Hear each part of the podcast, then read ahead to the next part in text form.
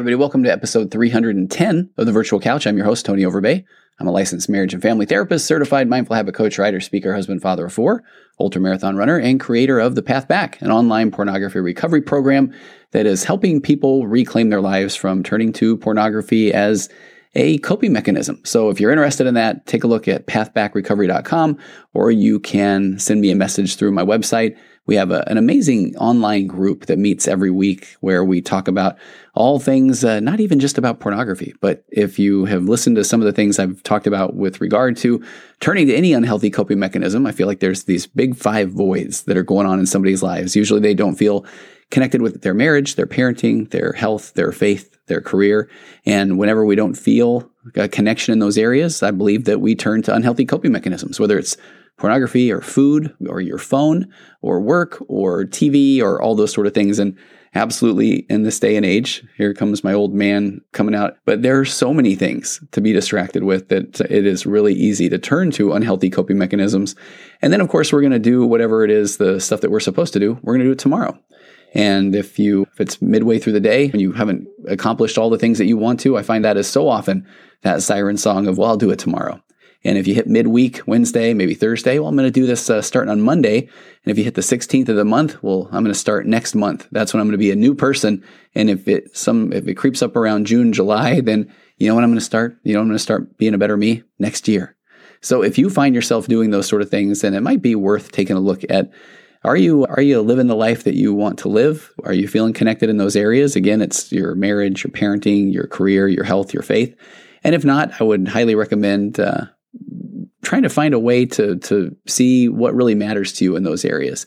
So I have completely devolved from a let me talk about the path back in passing to now wanting to just have a real solid talk, you and me, listening in your earbuds, and and just say that if you really aren't just living your best life, then isn't isn't now the time?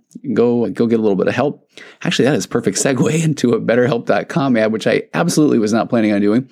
But if you are feeling like you're not connected in those areas of your life, then maybe it is time to go talk to somebody.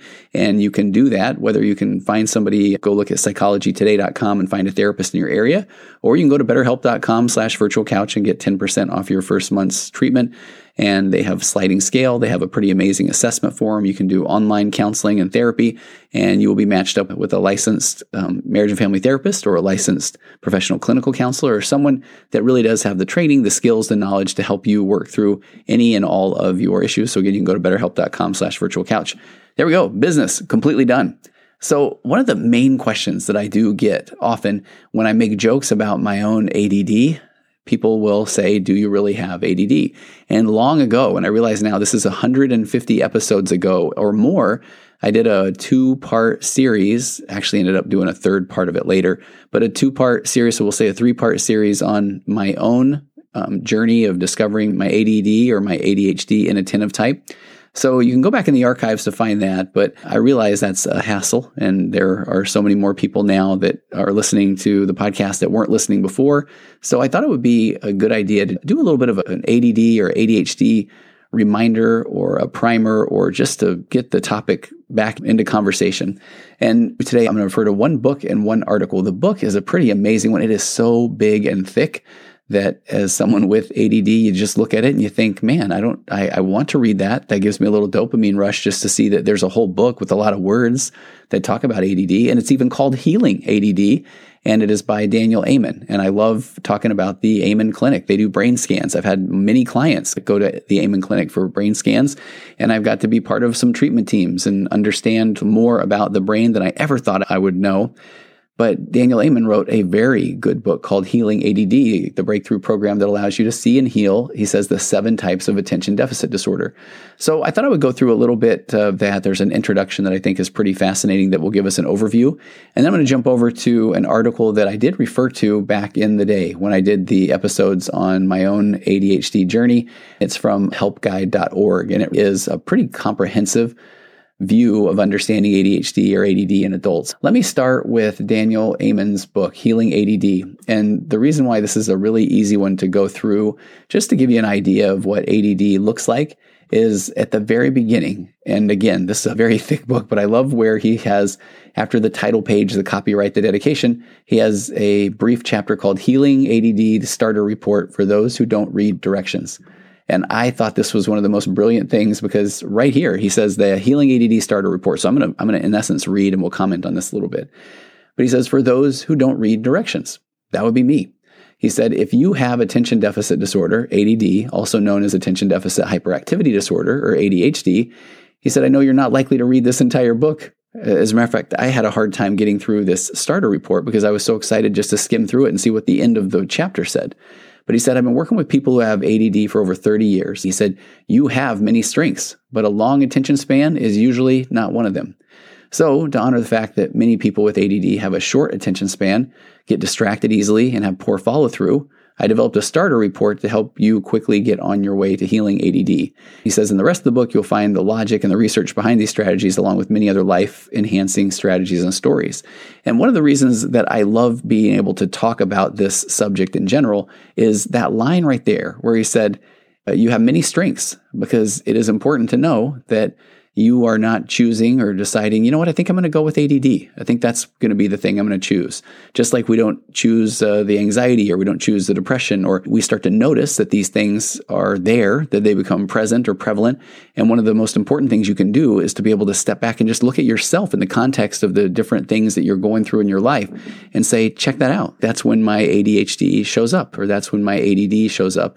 When you can look at yourself even with curiosity, with fascination, then it really really does take that shame out of it. I could easily say to myself, man, you are a horrible person riddled with ADD and ADHD. You could have been so much more.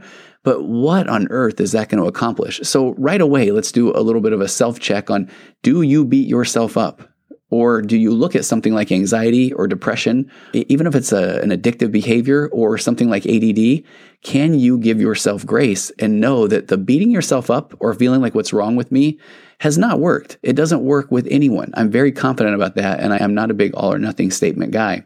But when you can look at that as a, wow, check that out. This is how my brain works then we can accept that and now we can start to work with the tools that you have. I get asked very often my views or thoughts on a diagnosis. Do I feel like it's important to diagnose something, to have a label on something? And my answer to that is I if if it helps you, then let's go with it. If it doesn't, then all right, that will meet you where you're at. What I mean by that is when I understood my own ADD diagnosis, for me, it was liberating. It really was.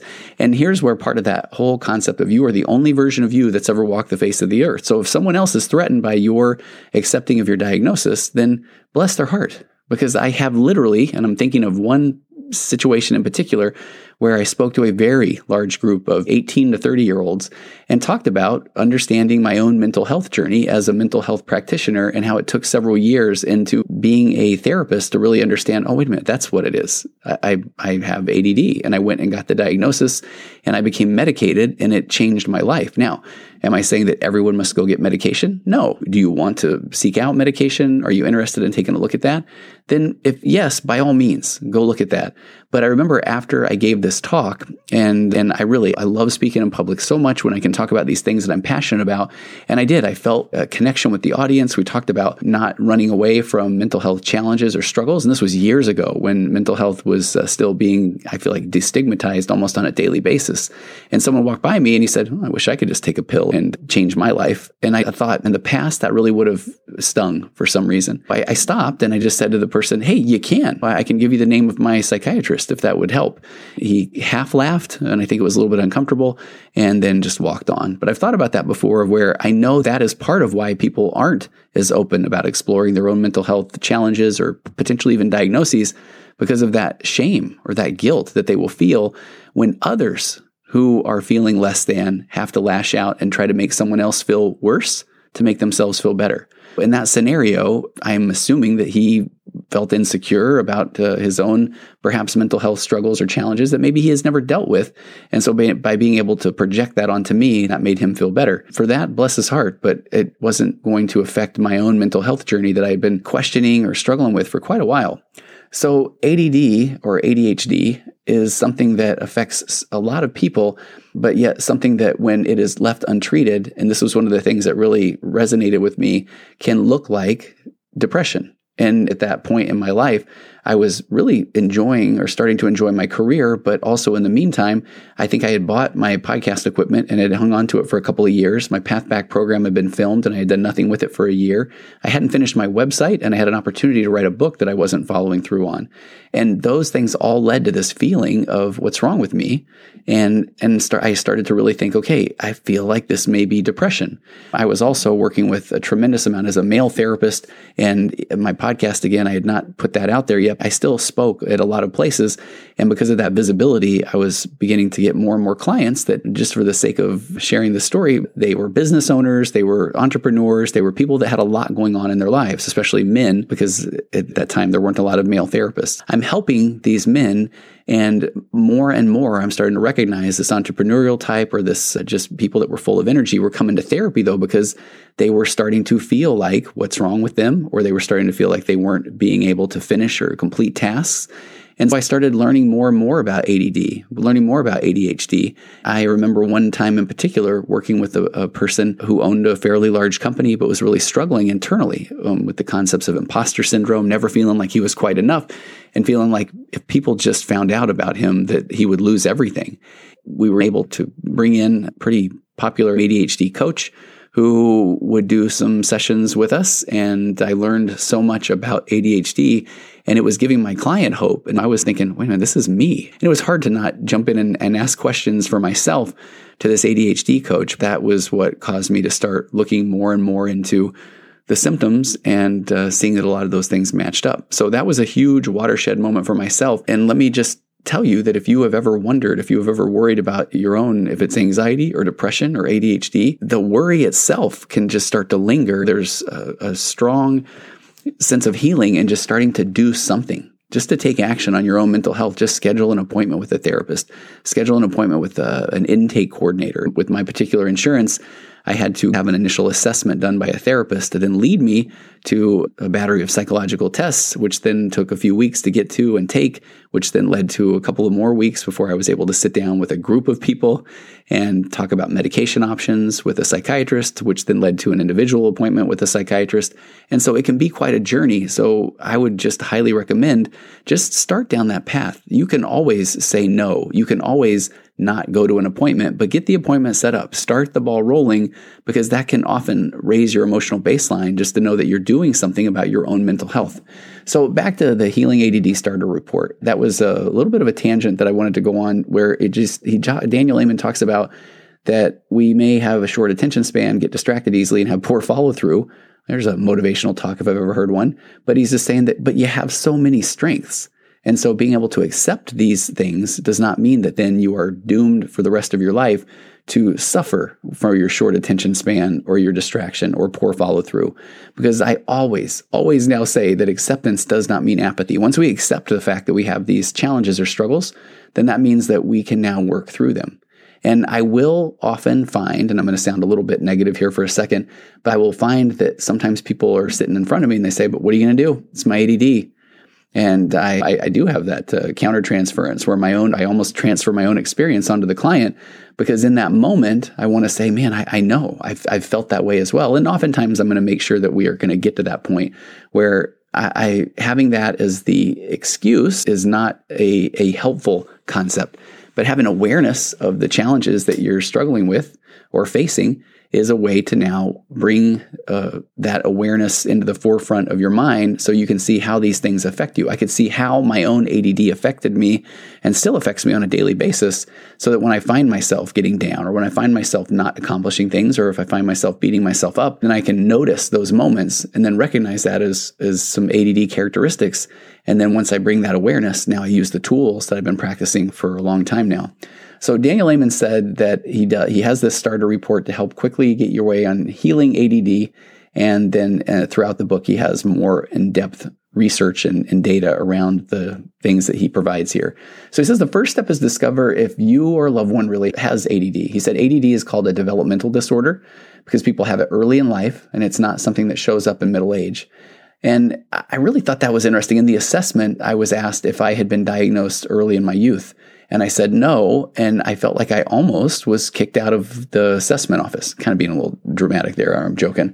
But I did feel like the fact that I had never gone in and had a diagnosis, and I'm 52 years old, this was back in the 80s, where I don't remember hearing much about ADD or ADHD in general, other than maybe it was the kids that were on a leash at the mall. Uh, and so I never had that experience, although I sure did run away for a time or two or hide in the, know, the coat racks or that sort of thing. Dr. Amen says if you have ADD symptoms but never had them as a child, it's likely due to something else, such as depression, chronic stress, hormonal changes, a head injury, or some form of toxic exposure. So I do remember in that initial assessment that a lot of the symptoms that were I was being assessed for were things that I was very aware of that I had struggled with. And I was so grateful for the therapist who did my own assessment because she brought some awareness to the fact that there were some of the things that I had most likely developed healthier coping mechanisms for these these symptoms.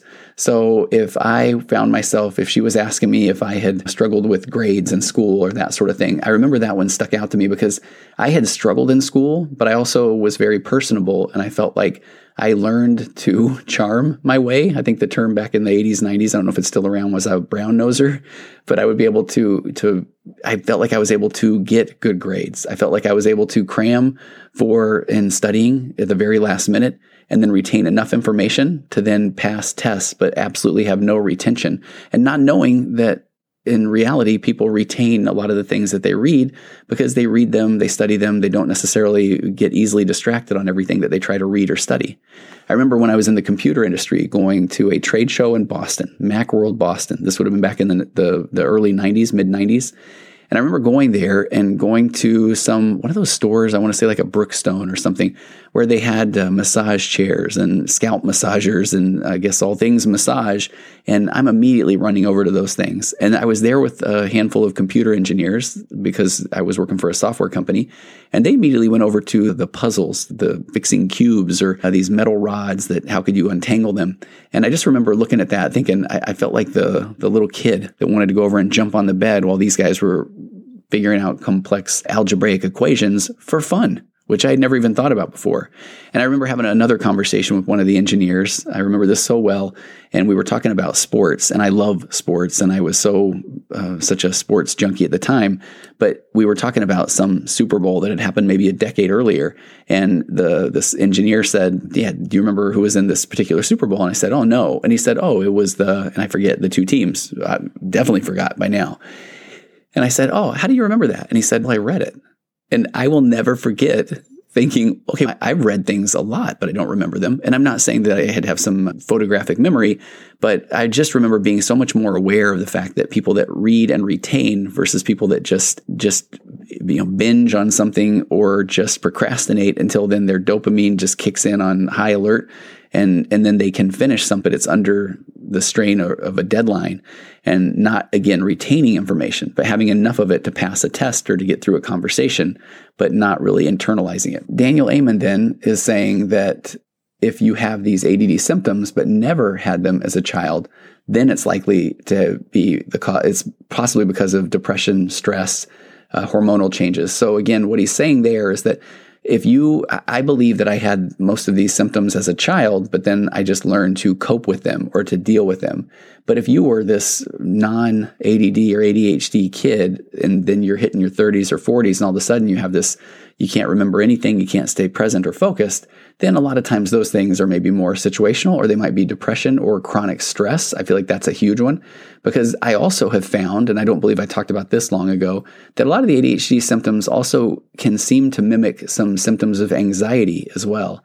And as a matter of fact, I don't, I'm, I'm not going to go into much more detail of this today, but might be a, a fun follow up episode.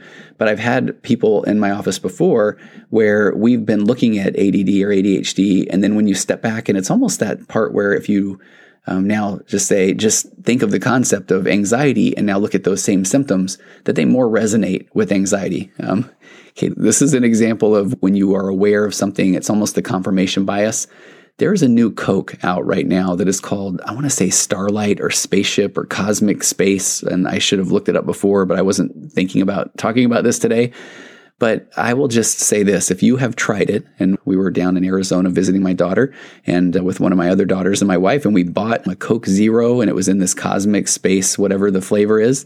And so we wanted to know what does space taste like. So we try it. We're having a hard time wrapping our heads around the flavors. We're given all kinds of different flavors and descriptions.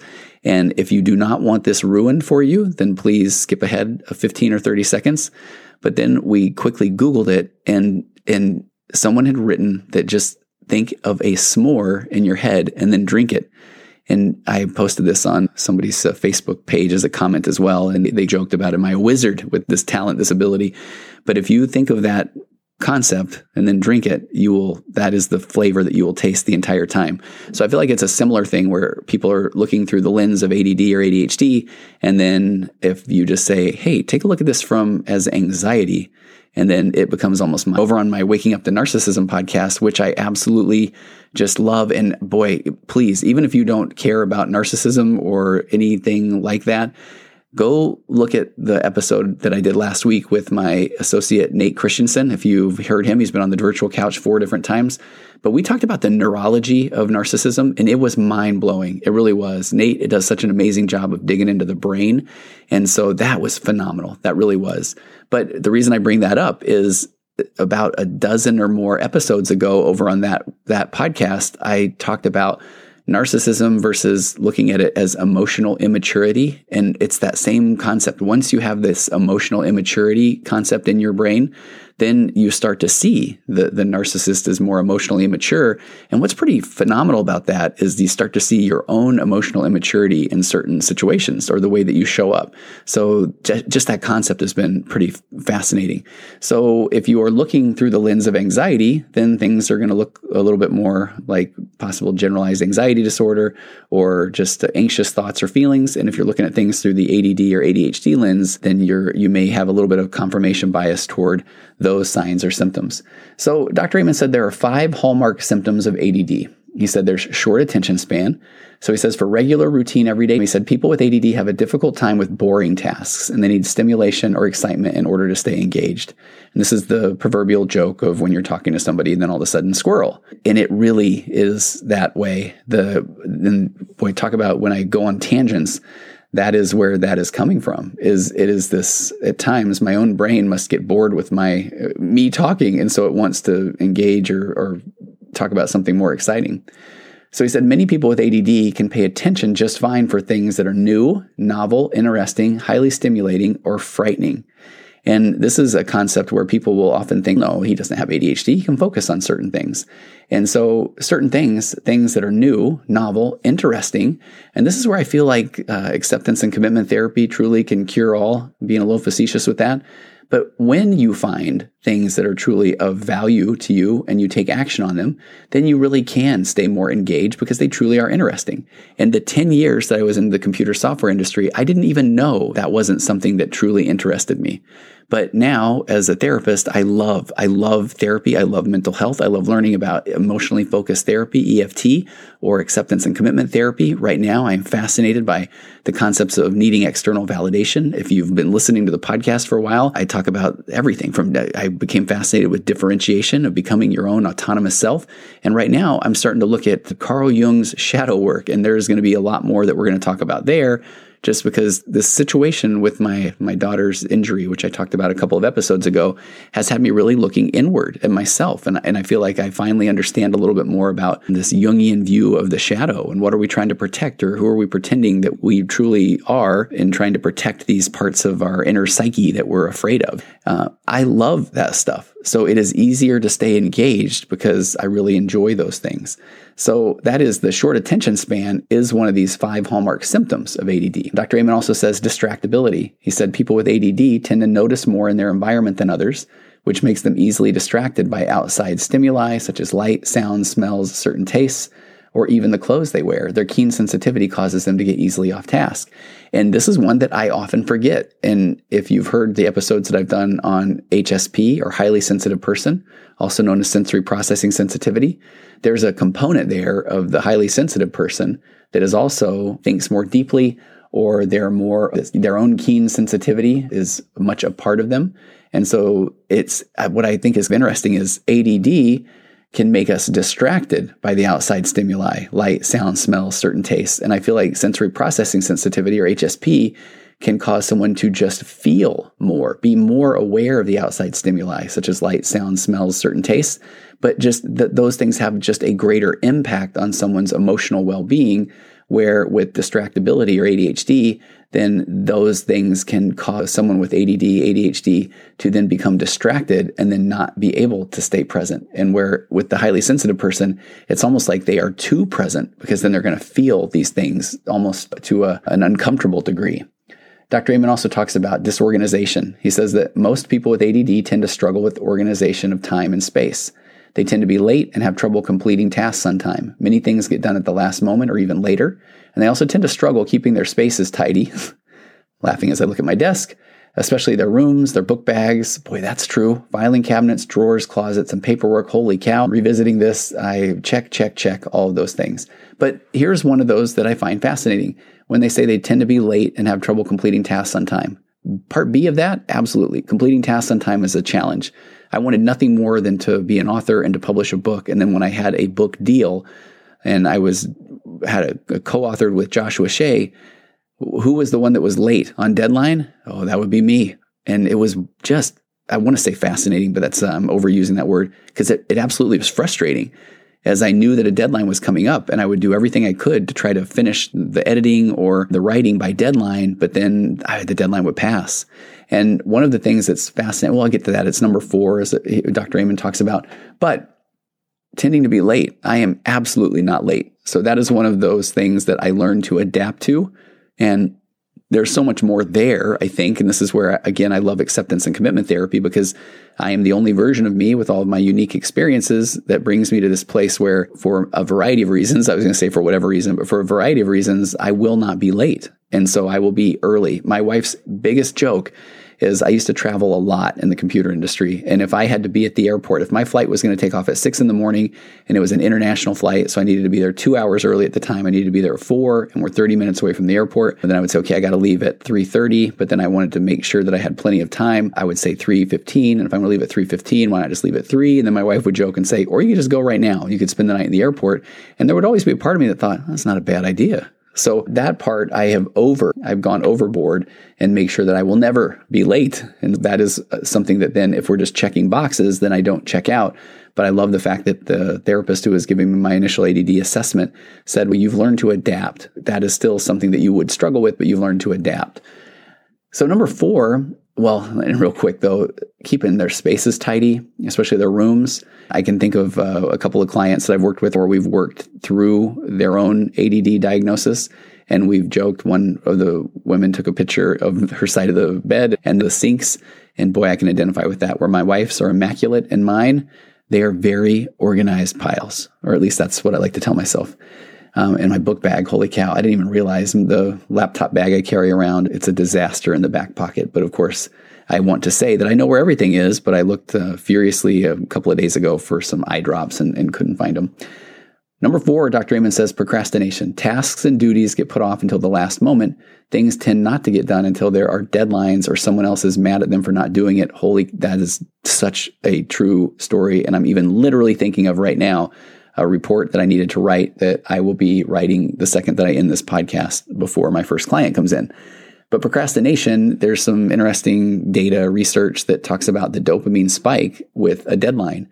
And so I feel like this is one of those situations where you don't just have to have ADD, but ADD definitely plays a role in procrastinating. And when you wait until that very last minute, you get that dopamine rush, that dopamine spike which that dopamine is the hyperfixation or focus chemical. The medications, most of the stimulant medications that people take for ADHD are increasing your own supply of dopamine in your brain. And and I remember that was where I believe this is the my own anecdotal data but when one who does not have ADHD takes an ADHD medication, a stimulant, then they just feel wired but they may stay up all night or be able to do homework or that sort of thing. I remember taking the medication for the first time myself and feeling, and I will say, I say this all the time, and I talked about it, I think, quite a bit on the episodes a few years ago, but I feel hope. It is a very fascinating feeling. It just feels like hope. And then I feel like that is that dopamine flowing, and then I can point myself in any direction and then I can do once that, that dopamine is flowing. And the reason I state it that way is that sometimes people think that, okay, if I take medication, then I will be better. But you still have to have an idea of what your values are, what your goals are, and what your direction is. Because I often say that I can take my medication, point myself to a Google document, and I can write and write and write. Or I can take my medication, point myself to YouTube, and watch the heck out of YouTube videos. And, and it will be the most exciting, exhilarating YouTube uh, viewing session known to man. So it really the medications aren't a cure all. I still feel like you must have take care of that mental health component too of what are the things that really matter to you and what do you need to take action on. And that makes that combination is just exciting. And I've talked about this. I'm going big on anecdotal, but I have a theory that if I had a slew of interns and minions that worked for me, I would love to do this research. But I really do feel, and I've tested this anecdotally, but I feel like that procrastination piece is so interesting. Here's where I go with that. Let's say that I'm working with a college student and that college student has a deadline to turn in a paper Friday at 5 p.m. And they sit down Monday night, Tuesday night, Wednesday night, Thursday night, and they're going to get this, they're going to work on this paper but they don't work on the paper because they are easily distracted, not even from an ADD standpoint, but let's just say that they're living in a world of what I call socially compliant goals. Socially compliant goal from acceptance and commitment therapy is something that we feel like we have to do, or we will let ourselves down, or we'll let others down, or it's something that's expected of us. And so if you are living a life full of socially compliant goals, then in comes our friend experiential avoidance, which experiential avoidance is I'm going to do anything other than that thing that I really don't want to do. So let's say you're taking a class that you absolutely do not care about. So that would be a socially compliant goal. And then you uh, now sit down to study. I'm doing air quotes now, but you sit down to study and you really don't care about the, the material in front of you. In comes experiential avoidance by way of streaming videos on Netflix or videos on YouTube or TikTok or FaceTiming friends or Snapchat or texting. There are so many distractions that then you will then at this point will say that you don't get anything done Monday night. And what do you tell yourself? Okay, tomorrow. I'm going to do it tomorrow. And you also probably beat yourself up a little bit about, I just wasted three or four hours on Monday night. I didn't study. So then that, I believe that pattern can be, re- it will be often repeated Tuesday night, Wednesday night, Thursday night. And then if the paper's due Friday at five, sometime around two o'clock in the afternoon, you finally panic, your dopamine spikes and you get the paper done. So I have a theory, a working theory that I have a few people testing right now that if you accept the fact that you are not going to do anything Monday night, Tuesday night, Wednesday night, even Thursday night, then do things that are of value to you. Raise your emotional baseline. And then I'm pretty confident that then when you are sitting down to do the work on Friday, that you may start it an hour or two earlier. Boy, you know, that probably didn't have the payoff that maybe uh, you, you thought I was going for. But it's almost that acceptance that I'm not going to study does a couple of things. It avoids the beating myself up, what's wrong with me, the guilt and shame. And then it raises my emotional baseline so that then when I do sit down to do the paper, that I'm in a much better place. I'm going to be much more effective with that time and I'm likely to start earlier. And I really do believe that even with that concept, then if there was ever going to be a time that someone was going to get engaged more on a Thursday night or even a Wednesday night, it would come from a place of acceptance that knowing that Monday and Tuesday I'm not going to do these things and I'm going to own that, but then I'm going to do something with that time. I'm going to do something that raises my emotional baseline. So again, just the pure anecdotal theory, but I feel pretty confident about that. And I have some initial results that look pretty good. So that's uh, so procrastination. Again, tasks and duties get put off until the last moment, and it needs to be deadline driven or somebody's mad in order for you to do it. And number five, Dr. Amen talks about poor internal supervision, and this is again one of those where I want this to be viewed with acceptance or curiosity, and not a what's wrong with me. But he says many people with ADD have issues with judgment and impulse control, and they struggle not to say or do things without fully thinking them through they also have a harder time learning from their mistakes. What I appreciate about this is if I go into my four pillars of a connected conversation, the first pillar is to assume good intentions, that nobody just wakes up and says, I'm going to not do something to tick off my spouse, or that there's a reason. That's my part B of pillar one. There's a reason why people do the things that they do, because it could come from them never having the tools. They, they weren't modeled a way to effectively communicate or get things done in their, in their own home. But that pillar one is that uh, so many people with ADD, myself included, I don't plan on forgetting things. And it's not that I want to forget things or I'm trying to forget things.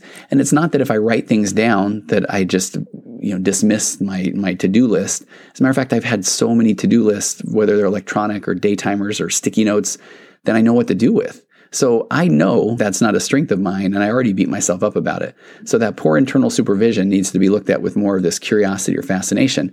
And my second pillar in my four pillars of a connected conversation is after you accept that that no one is trying to intentionally um, harm someone, and, and I'm going to say in a healthy or an emotionally mature relationship that then you can't pillar two you can't tell the person they're wrong or i don't believe you even if you do feel like they you don't you have a hard time believing them and this is where people will say hey why didn't you call i don't know i'm going to say call the plumber. And if the the person with add says oh man i forget that's where that pillar two becomes so important because i know that for somebody that doesn't forget things that writes everything down that is very task oriented like my own wife who her to-do list is just it's so much a part of her that then it would be hard for her to understand, well, why did you forget? Why didn't you just write it down? And it's not like I haven't thought of that or that I want, not that I don't want to remember, but that's where just trying to learn to understand or look at this poor internal supervision with more curiosity is the way to start to overcome it. So uh, Daniel Amen says, once you know if you or a loved one has ADD, then it's critical, he says, to know which type you have. And he says that ADD is not one thing. And, and he says in this book, he presents seven distinct types of ADD, and one treatment doesn't fit everybody. And he said it's also possible to have more than one type.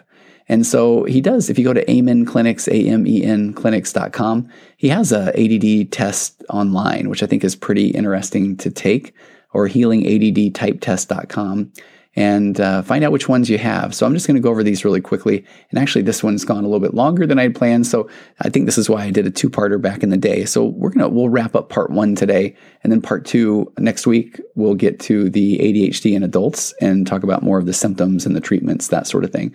So the seven types, he says classic ADD, and he puts in parentheses here ADHD. So you've heard me use these terms almost interchangeably. And if you're not familiar with the, the world of ADD or ADHD, I know that can be frustrating. But he says classic ADD or ADHD, he said, is inattentive, distractible, disorganized, hyperactive, restless, and impulsive. And the reason why everything used to be under, there used to be ADHD and ADD. And now everything in the diagnostic criteria or manual is under ADHD. And then the ADD is uh, inattentive type. So that gets on to number two. He says inattentive ADD. Inattentive, easily distracted, disorganized, and often described as space cadets, daydreamers, couch potatoes. And he says not hyperactive.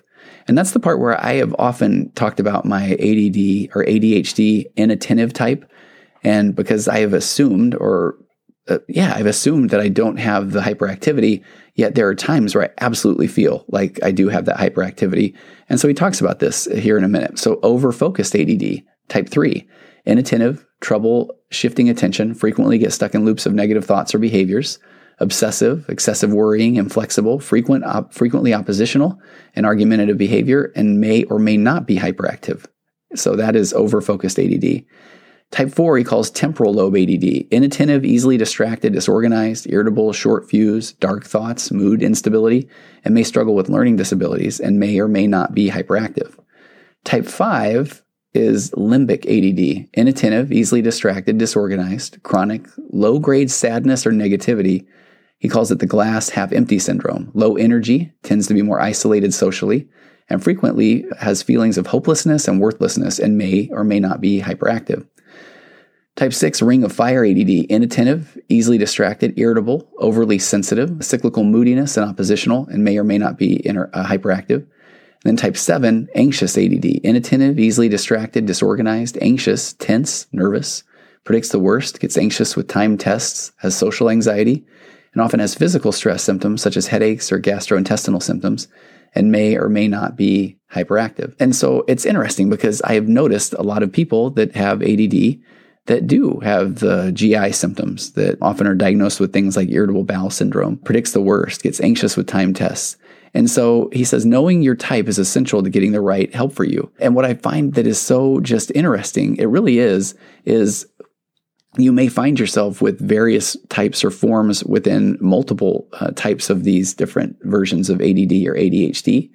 And that is because uh, truly that you are the only version of you, and so you can absolutely have uh, different different symptoms show up that may be across those ADD or ADHD spectrums. So I think that the goal hopefully today is just to bring the concept of ADHD back into into the into your lexicon or, or, starting to think if this is something that you are starting to feel if you feel pretty depressed if you feel anxious or if you feel easily distracted or irritable that it might be something to just start to poke around at. And what I love about this is this doesn't mean that you must go and get medication today but just like anything in the world of mental health as you start to to bring more awareness to a subject or a situation that it's from that awareness that you can start to explore more. And this is where I love to say that your journey is not just from A to Z. It's not, I am distracted at point A, so Z, I must have ADD or ADHD get to get to point B, start to read more, start to learn more. And from there, you might go to point C and find out that it might be something more akin to anxiety,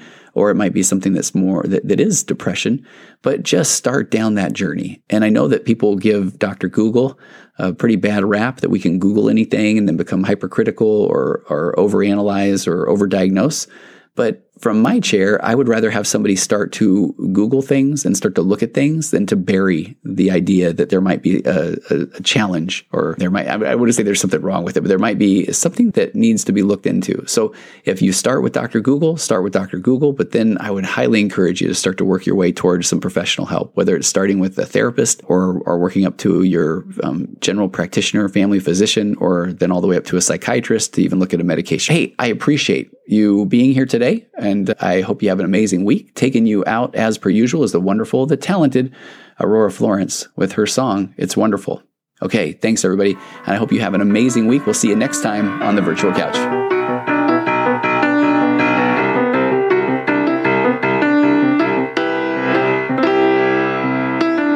Compressed emotions flying past, our heads and out the other end. The pressures of the daily grind,